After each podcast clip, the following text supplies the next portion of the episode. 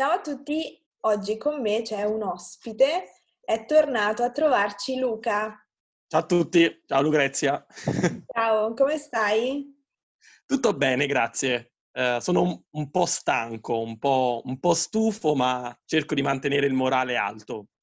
Allora, Luca ed io vi parleremo di alcune espressioni idiomatiche latine che però sono davvero molto utilizzate nella lingua italiana di tutti i giorni e cercheremo appunto di spiegare queste espressioni ma anche di dare alcune informazioni sul contesto d'uso di questi modi di dire. Allora, iniziamo subito. Da quale vuoi iniziare? È uguale, quella, È uguale. quella che usi di più, quella che usiamo di più. Allora, io eh, quella che uso di più probabilmente è verba volant, perché sono un po' ossessionato dal mettere sempre per iscritto eh, i ricordi, le informazioni, eh, e perché tendo a, se non scrivo, tendo a dimenticare quelle cose. Allora, la frase completa sarebbe verba volant scripta manent, che letteralmente significa le parole volano, le cose scritte rimangono. Però, diciamo, siccome è una frase molto usata in italiano, eh, anche io uso soltanto la prima parte. Di solito dico, aspetta, fammi scrivere perché verba volant, perché si sa qual è la seconda parte della frase. Mm, quella che io uso di più è sicuramente tra tutte quelle che abbiamo scritto de gustibus non disputandum est. E Ovviamente non uso, non uso, tutto il modo di dire ogni volta, ma uso solamente la prima parte, de gustibus. Mm. Letteralmente significa i gusti non si discutono. Però diciamo che questa frase, dal mio punto di vista, questo modo di dire, nell'italiano parlato, è usato per, come dire, criticare un po' questi gusti, no? Quindi sì. in realtà la frase significa i gusti non si discutono, però noi usiamo questa frase per criticare i gusti di qualcuno. e quindi sì. è, mi sembra divertente questo uso. Per esempio, una mia amica si compra un paio di scarpe che a me non piacciono per niente e quindi io dico, a me non piacciono, però se a te piacciono va bene così, no? E allora userei in questo caso la frase de gustibus. Esatto, sì, è molto divertente. Sì, però il fatto è che non, io non sto dicendo non discuto i tuoi gusti, io usando questa frase li sto un po' criticando, no? Infatti de gustibus è sempre accompagnato da... Ma, de gusti. è un po', un po', sarcastico, mi verrebbe da dire. Sì. e quindi... Questo è molto interessante perché invece la frase originale in latino è un, un proverbio, è una, una, massima di saggezza che però invece noi non applichiamo perché la usiamo in maniera sarcastica. Esatto, quindi non so, mi fa ridere questa cosa un po'. Allora, un'altra frase che uso spesso, eh, soprattutto quando insegno in una classe, è repetita Juvent.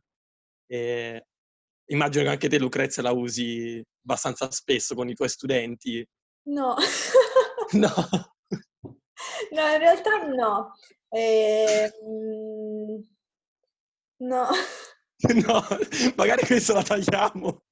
Sì, perché appunto spesso, siccome ovviamente nell'italiano è come in tutte le lingue è importante ripetere ciò che si è imparato, spesso ripeto ai miei studenti questa frase, che letteralmente significa le cose che si ripetono aiutano. È vero, è molto vero. Soprattutto per, per le lingue. Quindi il vocabolario, le regole, è molto importante ripetere sia mentalmente ma anche scrivendo tutto, tutte le regole che si sono imparate. Le coniugazioni dei verbi. E adesso parlando sempre di scuola, la prossima espressione che, che mi viene in mente è tu cuoque. Io sono rimasta scottata a scuola da questa, da questa espressione perché mh, mm, mi è stata detta dall'insegnante di italiano al liceo in un momento basso della mia carriera scolastica. perché praticamente, allora, brevemente il concetto. Al liceo sono sempre stata una mm, brava studentessa e ehm, è successo un giorno che la nostra insegnante di italiano mm, ci obbligasse in qualche modo a leggere un libro che era illeggibile. Era di una pesantezza unica, tanto che io adesso non mi ricordo neanche che libro fosse, però mi ricordo solamente che era proprio una noia e praticamente nessuno in classe aveva letto quel libro, però dovevamo tutti scrivere una recensione di questo benedetto libro. Cosa abbiamo fatto tutti in 25 persone? Siamo andati su internet a eh, leggere di che parlasse questo libro, no? E quindi più o meno tutti in classe avevamo scritto la stessa recensione, perché le informazioni che abbiamo trovato su internet erano le stesse. Anche io ho fatto questa cosa e um, la professoressa di italiano, rimasta scioccata da questa cosa, non si sarebbe mai aspettata che anch'io copiassi la, la recensione di questo libro e quindi davanti a tutti si è messa a dire Oddone, tu cuoque! E quindi niente, questo è il mio aneddoto su questa frase.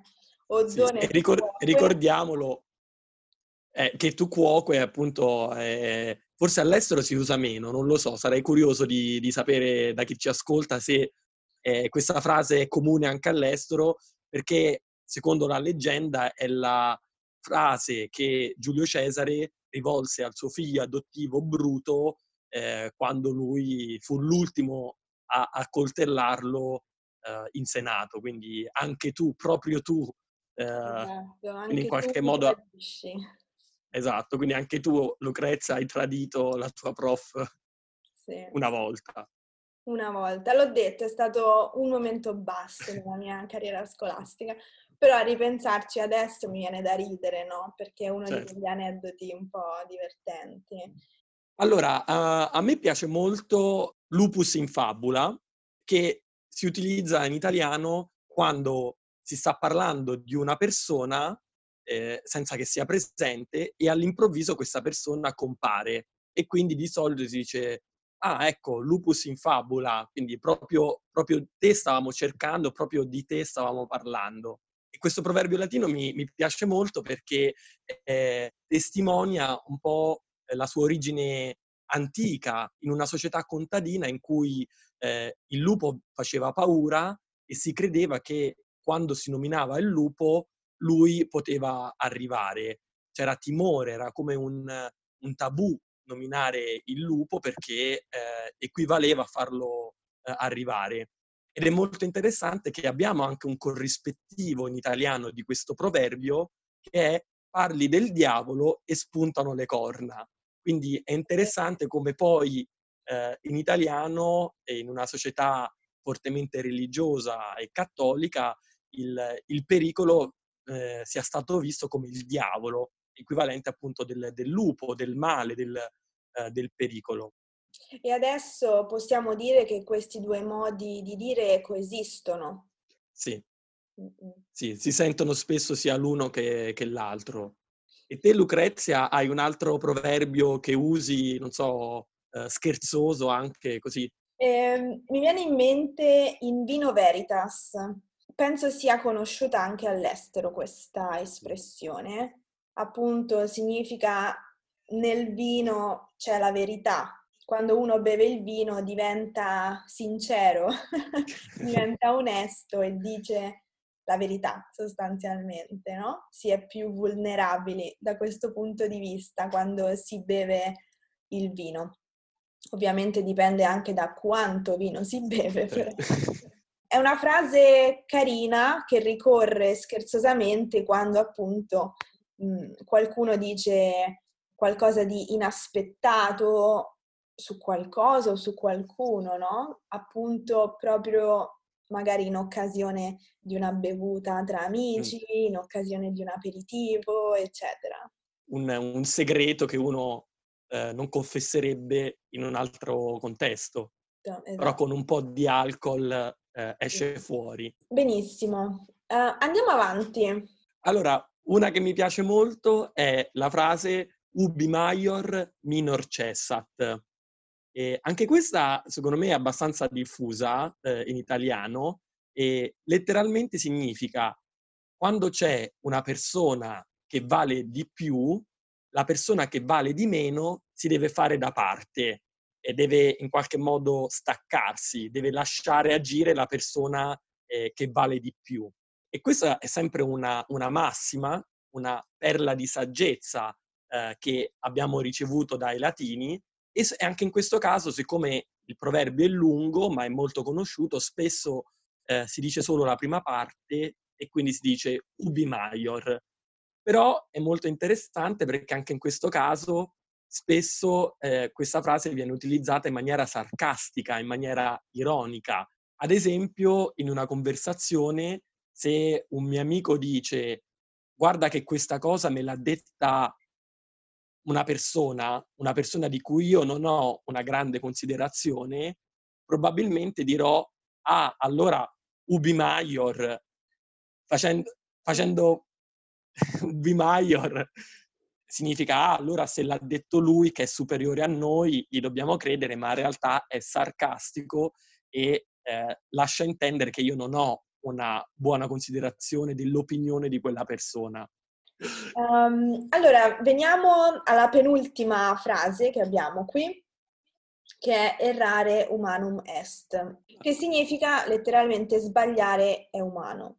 E questa frase, che ovviamente però è solo metà della frase intera, che dopo Luca vi dirà, questa prima parte viene usata quando qualcuno ha commesso un errore e quindi o lui stesso vuole giustificarsi, diciamo, dicendo ah ma errare umanum est, quindi per autogiustificarsi, oppure quando qualcuno vuole giustificare l'azione di qualcun altro.